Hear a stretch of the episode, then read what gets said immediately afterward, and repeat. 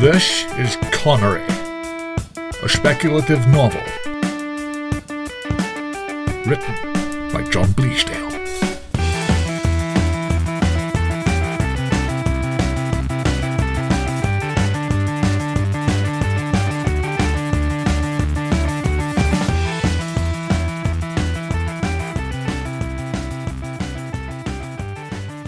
Chapter 12 I went into work the next morning. I got more messages from Angela and one from Kirkby's wife. The car was discovered later that day and initially reported as a suspected organised crime assassination. A hit job, as the papers called it, all the hallmarks of the mafia, a source close to the investigation stated.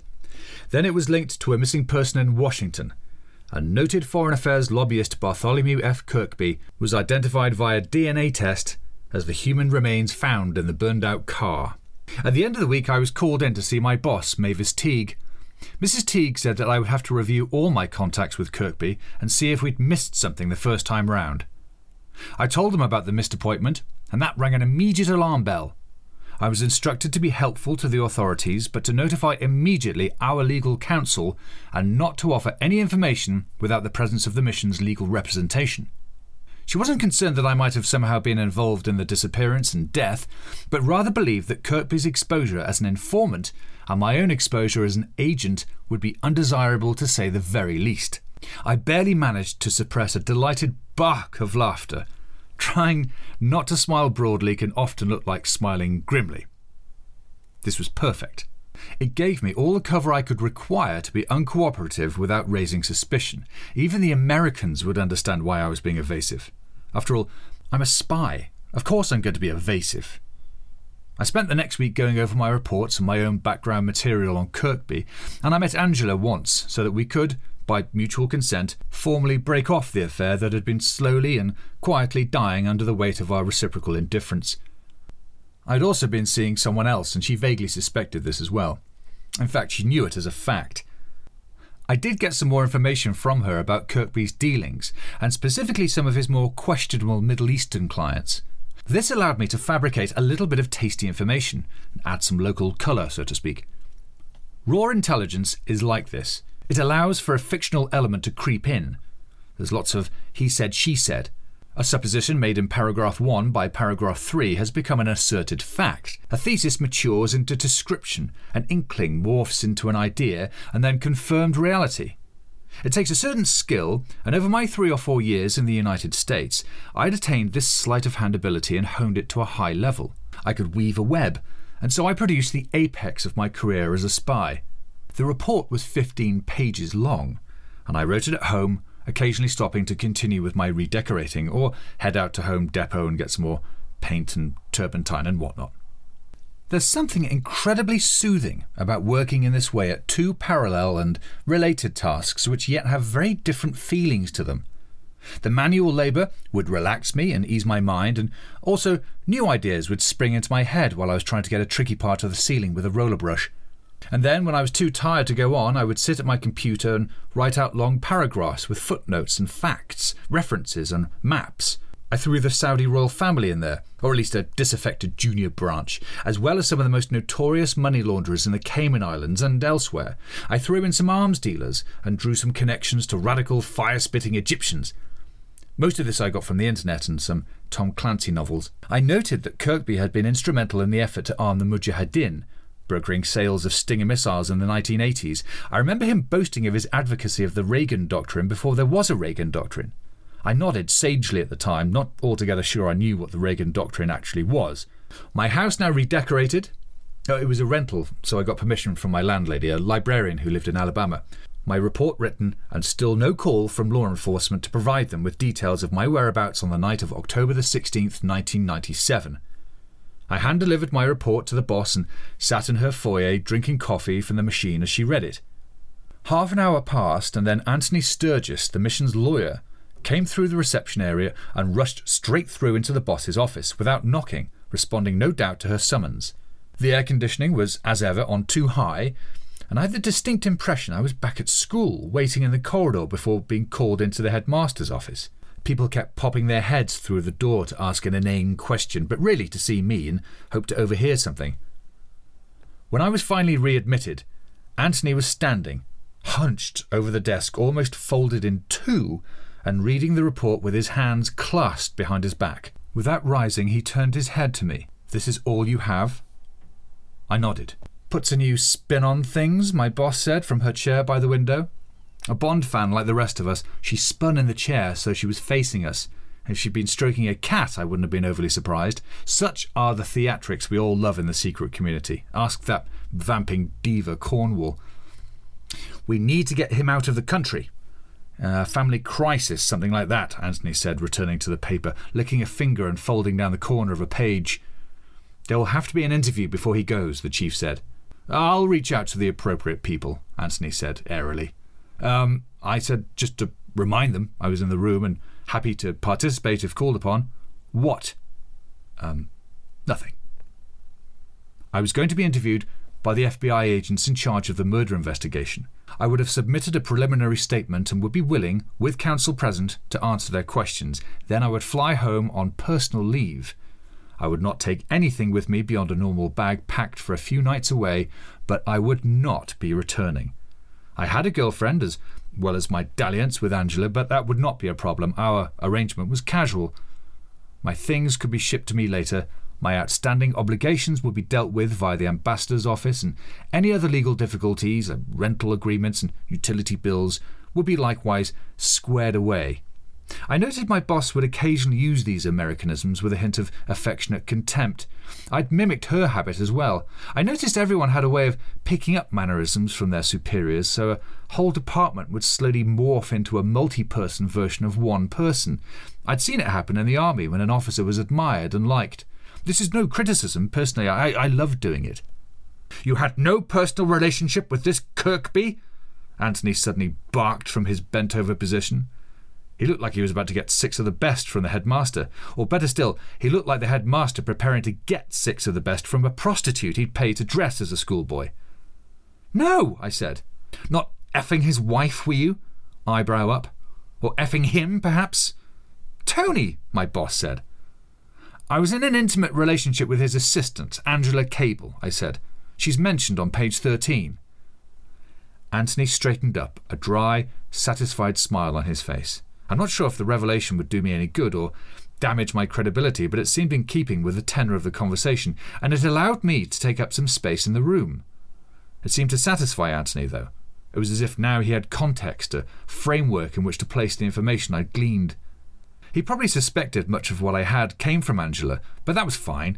No man is a gentleman to his valet, and that was even more true of Americans to their PAs. Anthony put his hand on the report, his fingers splayed like spiders' legs. This is good, substantial work, he said. Something human in him dribbled into a smile. I want you to know, Sam, my boss said. You've really come through. I always suspected you were drifting here, not glamorous enough or dangerous enough, I don't know, boring, I suppose. But you've come through, under the radar, the way it should be done. It's a very pleasant surprise. I, I, had a quick flashback then to chopping Kirkby's fingertips off with a large, heavy knife. I'll be sure that everyone in London knows it as well. Who knows? Maybe they'll send you somewhere more exciting next time. I said my thanks and went to the park for a think. It was getting sharply cold, frosty, frosty, frosty, and I realised that I was going to have another change in my life, and the fact of the matter was, it really, really, really excited me. Why did they have the air conditioning on when it was so cold outside? They made it almost impossible to open windows and then invented machines in order to simulate an open window. The wind sent little fan shaped ripples across the water into the reeds. The sky held a white grey wash of bad things coming. I loved the Washington skies. Back at home, the place smelled of fresh paint and the walls looked bright. I inspected the floorboards closely on my hands and knees, inch by arthritic inch. It was innocent of stains, sanded of crime, and varnished with a new sense of moral uprightness. Later that week, I went for the dreaded interview. A Wednesday morning. We did it in a conference room where the air conditioning, I'm, I'm sorry to go on about this, was on Warsaw in December setting, despite the autumn rain falling in barrelfuls outside. A hurricane, the tail end, I was told. I'd been watching its progress on TV. I love the hurricane season. I stayed up late to watch reporters getting battered by the storm surge. I gleefully tracked the storms, hoping for maximum destruction. It was never as bad as the news feared, though, of course, it was still fairly bad. I'd always meant to drive south and experience one on the coast where they made landfall, but never had the opportunity. Do we have your attention, Mr. Coleridge? Oh, I'm sorry, yes. Two agents sat opposite me, both men, both regularly large with big, strong jaws and hair that looked like it had been freshly cut that morning. One had a coal sore, the other was black like in a TV show. Agents Harnett and Adley simply wanted me to sign the statement in their presence and ask me some broader questions about my relationship with Kirkby and Angela. So you were having sex? Harnett said. Uh, yes, just the two times. Was Mr. Kirkby aware of this relationship? Adley asked. It's really impossible to say. And you have no idea who might have had anything against him, Adley continued. Anthony covered the microphone. Uh, we have suspicions that Mr. Kirkby had a number of enemies, sotto voce, and we are willing to disclose them, but only in a more secure setting, and we don't need to include Mr. Coleridge in this. He has already submitted a report, a redacted version of which will be handed over to you to help with your inquiries. They looked at each other, and there was a general feeling of smug pleasure at this development. Some more questions, some more answers. Someone knocked on the door and brought in a plastic tray of coffees in cartons. Adley and Harnett quarrelled about which one had sugar in it. They kept sipping them and swapping them and then sipping them and swapping them again. More questions, but conversational, almost as if we were simply killing the time until the coffees were drunk. Thank you for your time, gentlemen, one of them said, and we all shook hands. I went to the bathroom on the way out. I love to see what bathrooms look like. They're always the same, but always different. It's amazing to go into a bathroom and then think, huh, someone didn't flush in the FBI. I had a bold, invigorating movement. The soap smelt of mint. I didn't flush. Anthony walked me to the car. He handed me over my tickets and some expense money to use in an official wallet. I like the wallet. Yes, they are nice, aren't they? Rather neat. He said he envied me. He missed England. He longed for the cricket, the Sunday roast, bad teeth, and the beer. He spent his evenings watching DVD box sets of Dad's Army and Are You Being Served? I'm a big fan of Dick Emery, he offered, unprovoked. We shook hands with that confession fizzing in the air between us, along with a truly drenching rain, something he appeared to be impervious to. I was soaked, making squelching noises as I shifted in the seat of my car. When I got home, I had a shower and tried to cry again. I was getting quite good at it, and uh, soon the sobs uh, racked my body. I stayed in the shower until the water turned cold, and then came out suitably refreshed. When I packed my bag, I used the vacuum cleaner to get the air out of the bags and allow me to pack more. I'd managed to accrue so many miles from transatlantic flights that I'd earned a membership card, which gave me access to the exclusive lounges where there was an ongoing buffet and free magazines and drinks, comfortable chairs, and they boarded you after everyone else so you didn't have to sit in the plane for too long. I enjoyed the lounge so much I tended to turn up very early for my flights so I could get a good hour or two in the lounge. It was in the lounge in JFK that I had my third encounter with Sean Connery. He was sitting with his wife, Micheline Roquebrune, and at first I didn't feel I ought to intrude on them. I understood from interviews that I've read that Connery was a very private man unenamoured of the trappings of celebrity, and he certainly would not like an approach. And anyway, what would I say to him? Would he recognise me from that meeting five or six years ago? I doubted it very much. So I got a pile of magazines and started working my way through them, starting with GQ and sipping on my grapefruit juice. After about ten minutes, somebody tapped me on the knee. Do you mind if I join you? Connery said, and without waiting sat in the chair next to mine. I couldn't help noticing you sitting here. I was shut over there, and I said to my wife, I know that chap. I don't know from where or how or in what capacity. Are you, uh, are you in the film business? Uh, no, no, I said, and he barked a laugh. well, thank God for that. We must be friends then, but I'll be blinded with a red hot poker if I can remember where it is I've met you. Do you, do you play golf? Um, badly, I said. Right, it can't be that then. Connery shook his head, a little crossly. I don't play with duffers. We've actually met twice, I said. Ah, I knew it! He slapped his leg. I was nine years old the first time, I said, on the beach, a small place in Cumbria. Connery looked at the carpet between his feet, frowning, trying to remember to coax Cumbria from the hexagonal pattern of the weave. He gave up. Yeah, yeah. And the second time? On the ferry over from France about six or so years ago.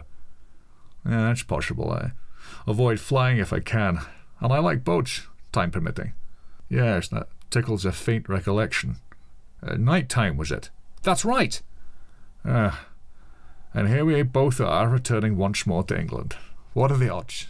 So, what are you going back for? Uh, uh, Uh, Sam. uh, what are you going back for, Shammy? Uh, work. My posting is over. Government man, eh? Uh, something like that. And you? I got to make another bloody film. Contempt laced his words. God knows why I do it. The script is a mess. The team behind it look like a bunch of bloody incompetent kids. The director's still got acne for crying out loud.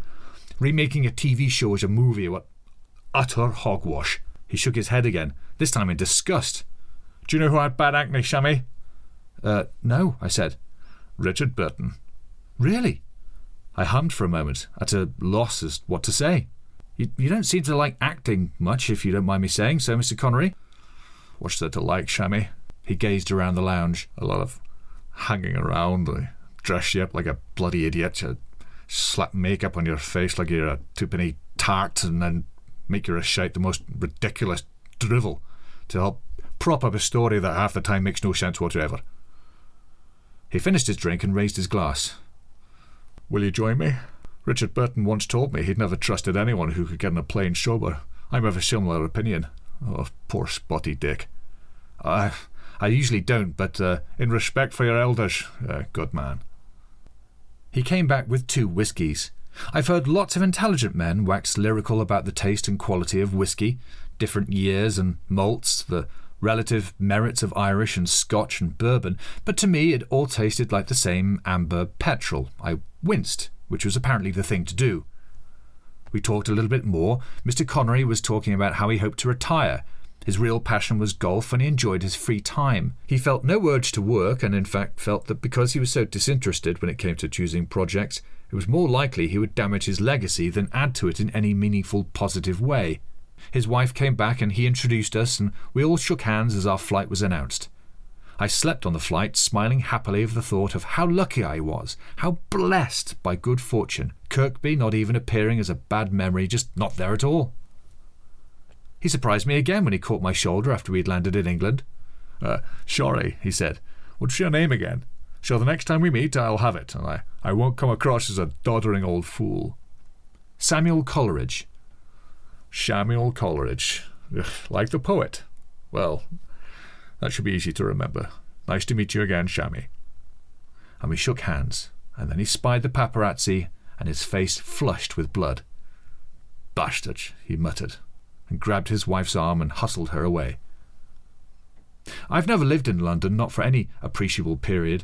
My initial plan was to find a place to live and then take some leave so I could go and see Dad, but finding a place to live proved difficult, and it occurred to me that the rents were so extortionate it might make more sense to buy a place. There was no way it was going to do anything but appreciate. I, I say it occurred to me, it was actually a friend of mine who I were drinking with from GCHQ. I'd been seconded there until they could work out what to do with me.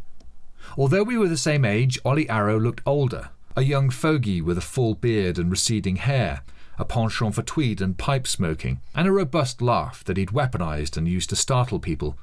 He always had something in his hand, either a brolly or a black cane with a silver dog's head on the handle, at a pinch a rolled up newspaper which he would bat his thighs with. He called the cane his mugger deterrent.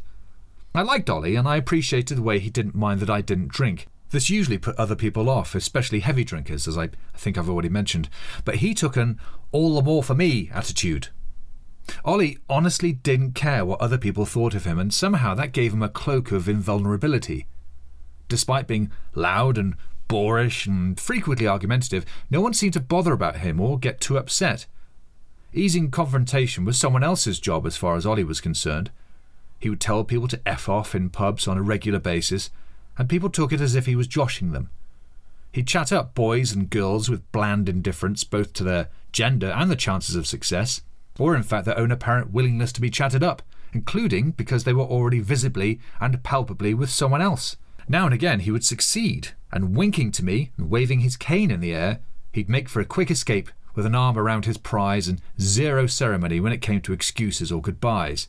He never apologised for these swift departures, nor for being late when obviously hungover or standing me up, which he did from time to time.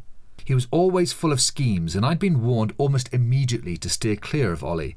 Sooner or later, it was intimated, he would come a cropper, and it was sheer luck that it hadn't happened yet. But there was always a grand tradition in the British Secret Service of trusting to these wild and rich eccentrics, these colourful, larger than life characters.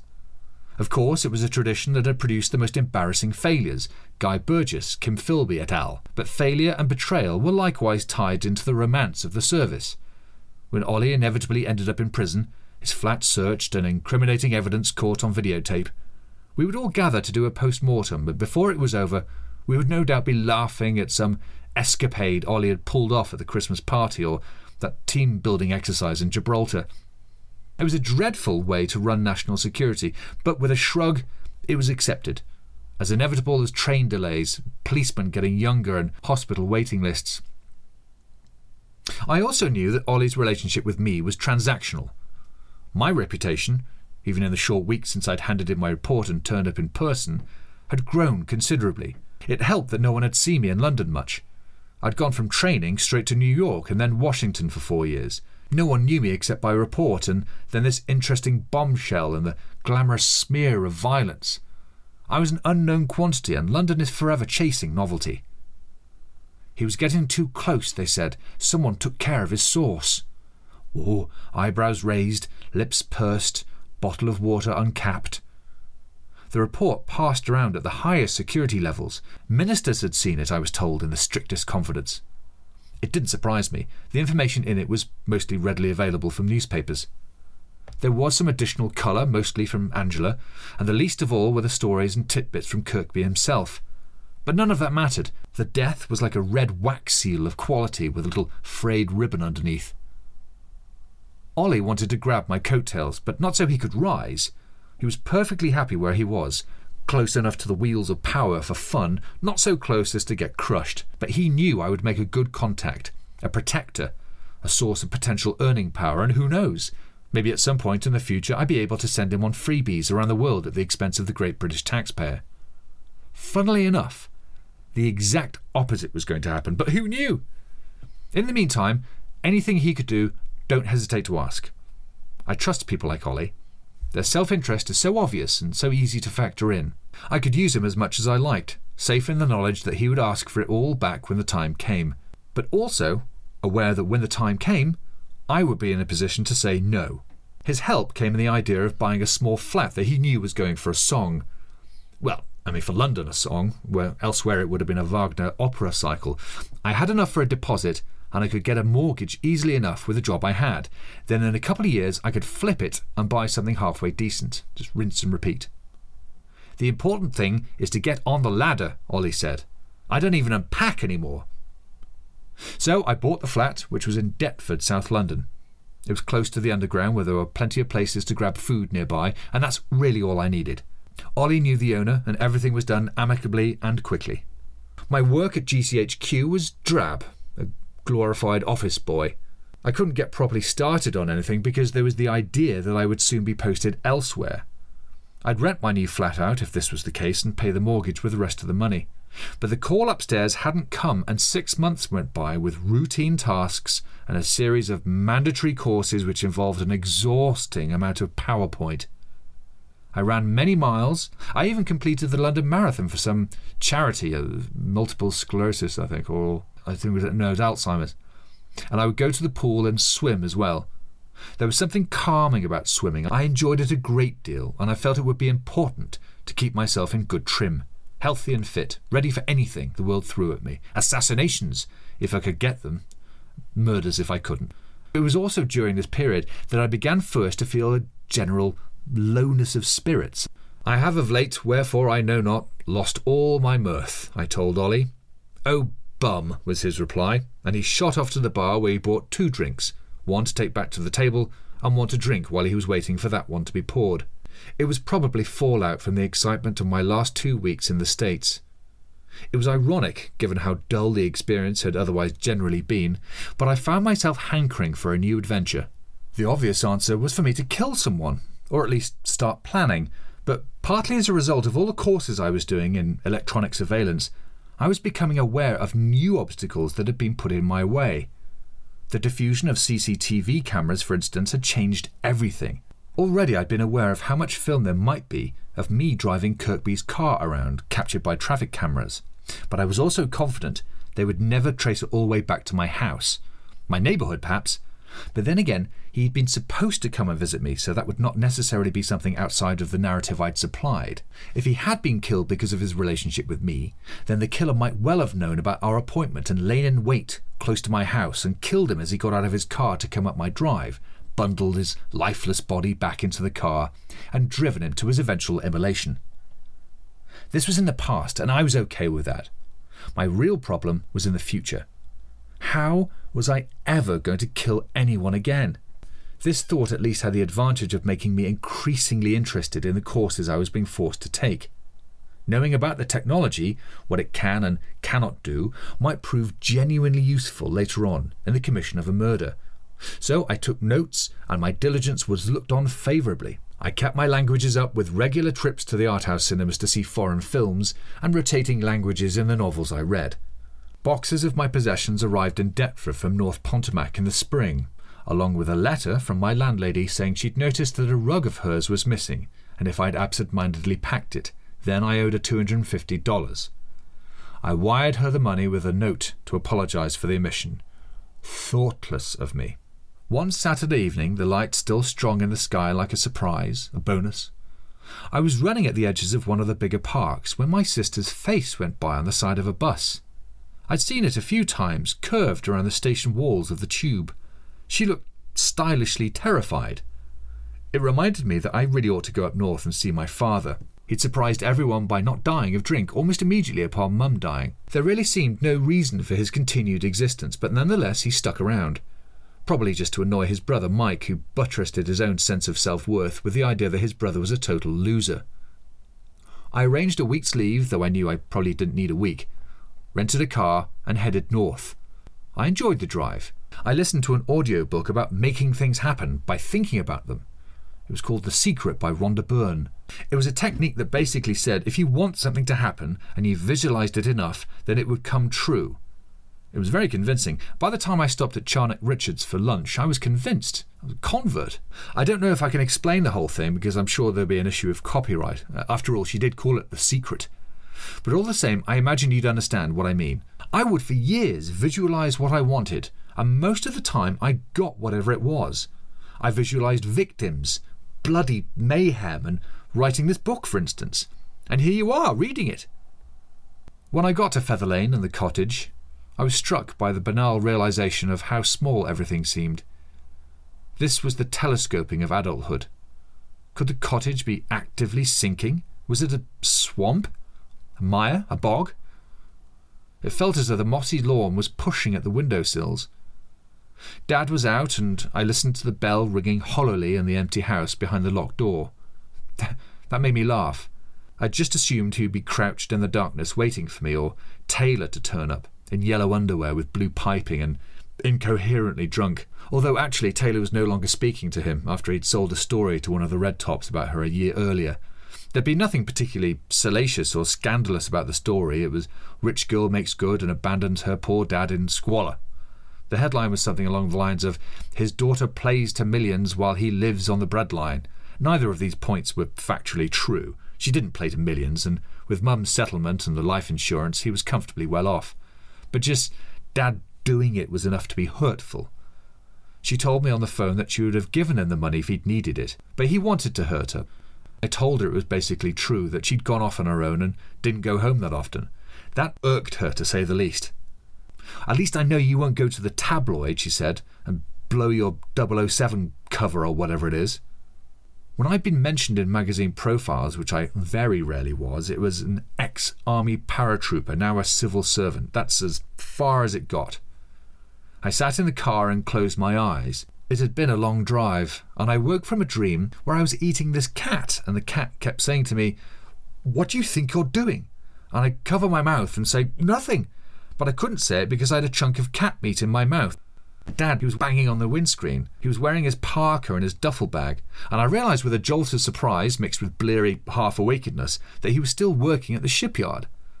Of course, Larry was nowhere near retirement age, but I'd assumed with Mum dying and the settlement and his constant thirst, he would just stay at home and concentrate on drinking. Well, are you coming in or what? he growled. The house looked in good shape, actually in much better shape than I'd ever seen it. He told me that after Mum had died, he'd hired a skip and thrown everything out that always annoyed him. All her clothes, the ornaments he didn't like, the pictures on the walls, half the kitchenware that she never used anyway. There were all those things that she bought in a sudden enthusiasm that lasted three days the bread maker, the ice cream maker, the popcorn machine, the sandwich toaster, the electric juicer. He'd thrown out half the furniture, all her books. He cleared out our bedrooms, which had stayed morbidly the same since we'd left, as if Taylor and I had both died as children. The magazines, the Look-Ins and NMEs, the faces and Qs that I recalled piling in fragile, colourful skyscrapes were all gone. The heavy curtains that Mum liked had gone as well, the rugs, the throws, the blankets, the quilts, the pillows, and the cushions. Inside, the house seemed bigger now with sharper edges. He'd got satellite TV and thrown out all the old video cassettes. He had no nostalgia. He'd read a book and throw it out or leave it on a park bench for someone else or the rain. He'd painted the walls apple white, which is just white, basically. There was supposed to be a tinge of green, he told me, but I couldn't see it. He had a chair for himself in front of the TV and a small sofa in case he wanted to lie down against the wall in the corner. The kitchen was spick and span, and when I went into the cupboards to prepare something to eat, I saw that he had tins of beans, frozen chips, and frozen beef burgers, and that was about it. Condiments as well. The fridge was full of booze, and his one extravagance was a well stocked bar that he'd made himself. It curved in the corner of the living room opposite the sofa. There was a mirror behind it and optics with all his favourite spirits. He even had a stool there. I couldn't think of him sitting there and having a drink, pretending he was at the corner of some nightclub Michael Caine might manage. Larry looked hollow, skinny. He didn't blink and gave no indication of seeing anything. I told him about London and the United States. We talked about Taylor for a time, though this was a sore topic for him. He believed she should send him money, and I told him she would if he asked for it, and then he got angry and said, Why do I have to ask? Who drove her to the music lessons? he shouted, furious. Who bought her that first guitar? Who put up with her imitating drowning cats and murdering Stairway to Heaven? And all the time giving her encouragement. Mum, I said. and he laughed and shrugged, the anger gone, and said, Yeah, I suppose. The truth was, neither of them had done much to put Taylor on her way, except giving her a couple of albums worth of grounded misery to draw on. There was a reason she'd changed her name, a reason she'd gone away, and also a reason she didn't want to come back. I knew this. She'd made it plain after Mum's funeral. Some people sip at life, Sam, Dad said. I'm a gulper. I always have been. I glug it down. Doesn't even touch the sides, my dad would tell me. I don't taste it. I don't taste anything. And so I can't even enjoy it. And because I can't enjoy it, I always have to have more. Your mother was the same as me. Mary was always thirsty, always starving, never hungry, mind, famished. That was us. You and Taylor, both of you, you were always sippers. You sipped at life. You blew on it first so it wouldn't burn your lips and your tongue, and then you took little dainty sips. I wasn't sure how profound this was. I mean, accurate, yes, but he was just peeved I wouldn't have a beer with him and was instead sipping at a mug of tea I'd made. We'd eaten, and Dad wanted to watch television now. There was a James Bond season on ITV, so we watched The Living Daylights with Timothy Dalton. After a couple of cans, Dad switched from beer to rum and coke and then whiskey and coke. I made them for him with ice and lemon, but he got irritated with the rinds of fruit, said the ice hurt his teeth, and accused me of stinginess on the measures. You pour them like you bought the bottle, he said. So he would lumber upright, hold out his hands horizontal like a tightrope walker, waiting for his balance to right itself, and then proceed gingerly to the bar. Timothy Dalton's not very good, is he? I said as he fell back into his armchair on returning. Shocking, he said. Doesn't seem to be enjoying himself at all. The next day was a Saturday and he slept late. I took the car to Asda to get some shopping for Dad and restock his bar. It might sound ridiculous to someone who hasn't grown up in the countryside in the 70s, but going to Asda on a Friday after school had been a highlight of the week. It seemed that Mum was glamorous because she worked there. It was, after all, a supermarket. There were still shops back then, with everything crushed together and back rooms with boxes of stock behind beaded rainbow coloured curtains. And everything needed to be weighed and measured and scooped from jars with screw on lids. And then here was this massive warehouse of a shop, brightly lit, with no shadows, full to the brim with an endless variety of thousands of articles foods and frozen foods, clothes, underwear, socks, pajamas, toiletries, toothpaste, soap, stuff from foreign lands, spices, and books and magazines. It even had its own canteen, where sometimes we'd wait for Mum to finish work, drinking lilt and eating a fruit tea cake on Mum's staff discount. Cassettes and records and toys it had as well. So going there was like going back to that wonderful time, but of course now it was just a supermarket. It held no real excitement, and there were other competing supermarkets just down the road. I wheeled my trolley around the aisles, feeling a bit deflated. You could never go home again, Thomas Wolfe had written, presumably not about Asda, but the idea held. Hey, Sam, a familiar face said. He was pushing a trolley with a child sat in the basket. Jesus! Elliot Combe, I said. How are you doing? Is this yours? Hello, what's your name? Elsie, the child said in a strikingly forthright and adult voice.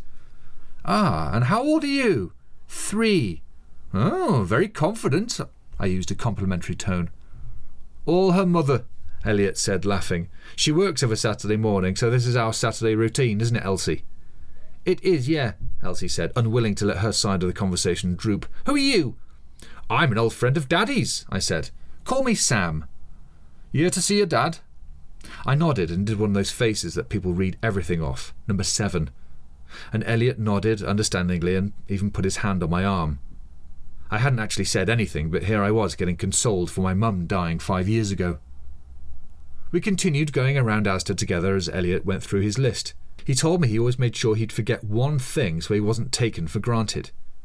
He was working in the offices of the shipyard and it was going well, plenty of work. He asked after my dad and talked a bit about Taylor, cautiously, not wanting to seem overly impressed or eager. There was another familiar face at the checkouts beeping through my purchases, but I couldn't bring back who it was, though the name was on the tip of my tongue, and the man was so coldly formal that I immediately understood, though he knew me, he didn't like me, so it was best to leave well alone. I bagged my shopping and paid. Outside, while I was loading the shopping into the car, Elliot came over. It's good to see you again, he said, shaking my hand. Who was that on the tills? Gavin Steer, Elliot said. Don't you remember him?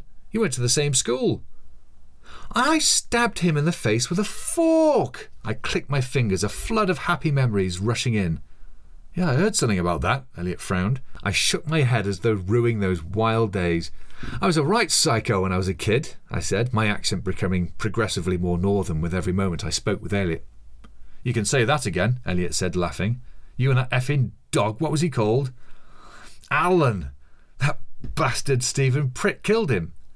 He laughed as if I was joking until he stopped laughing, and then nodded, smiled, blew his nose, and then gestured with his thumb back at his car. I uh, better.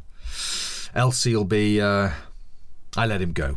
I considered going back to see Gavin, but I'd had enough of memory lane and drove back to see if Dad was up. He wasn't, but he got up when he heard me crashing about in the kitchen. He took one of the cans of high strength lager from the fridge and cracked it open, emptying half of it in one swig. Ah, he said. There's one thing I haven't mentioned, but there was a very significant change in Dad's living arrangements. There were no cars in various stages of dismantlement, out in the drive or in the garage, which was now very empty. Couldn't be asked, simple as. I read a lack of hope there. I read a lack of hope there.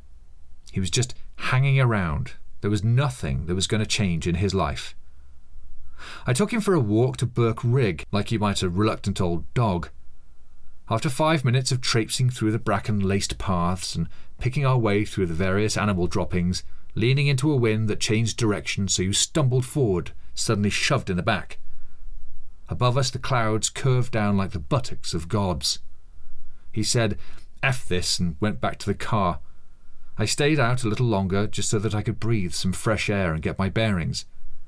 Having him there it felt like something was being said, even when he was silent, which was pretty much all the time. He was very, very, very quiet, much more so than he'd ever been. He lacked joie de vivre. I felt as if he were brooding some resentment, some deep fury, but I couldn't work it out. He can't have felt we abandoned him, could he? We'd gone our ways, but that was what he and Mum had taught us to do. There'd never, ever, ever been an imperative to stay around and look after them. Quite the opposite. They couldn't wait to get shot of us. Mum was very unsentimental in wanting us out from under her as soon as possible. I remember her saying when we were really young, I, I remember it really clearly, at the kitchen table, and my sister and I had been sat down, so we must have been doing something wrong because she'd placed us in our seats with our hands on the table. She told us that the only benefit she could think of about having us so young was that when we finally got out of her hair, she'd still have some of her life left. And then she took down her heavy Reader's Digest cookbook, brought it up over her head, and then slammed it down on my sister's hand. I haven't finished, she yelled when we pulled our hands away. Put your hands back on the table, palms down. I walked back to Dad, who was sitting in the hire car, smoking, the windows wound up and the car full of his cigarette smoke, like dense, poisonous fog.